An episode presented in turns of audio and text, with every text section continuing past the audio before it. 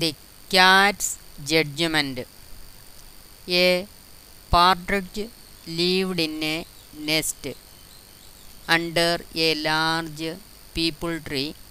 She had been living there for many years. One day she left home to look for food. She traveled to a cornfield far away and stayed in the field for many days. While the partridge was away, a rabbit found her empty nest and made it his home. When the partridge returned, she was surprised and angry to find the rabbit living there. She told the rabbit to leave, but the rabbit refused, saying that it was no longer her home, since she had not been living there for many days and uh, he had found it empty. The rabbit and the partridge argued loudly for some time. Many animals and uh, birds gathered around. They heard both sides of the argument, but were unable to decide whom the house belonged to. They told the partridge and the rabbit to take the dispute to a judge.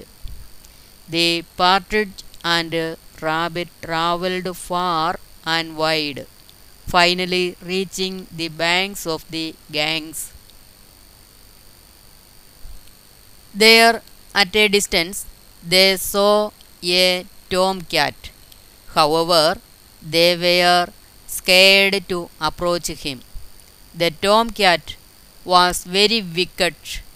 He quickly closed his eyes, stood up on his hind legs, and started praying at the top of his voice. The partridge and the rabbit were puzzled as they were seeing a holy cat for the first time.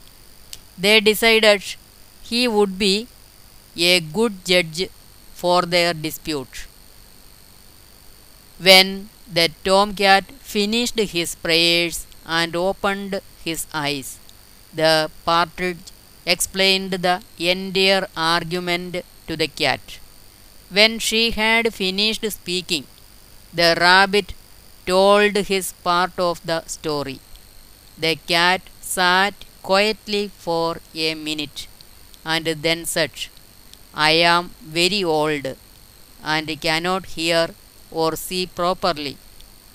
Can you both come a little closer and tell me the whole story again? The partridge and the rabbit now trusted the tomcat and moved closer to him. As soon as they moved forward, the cat hit them hard with his paws, killed them, and ate them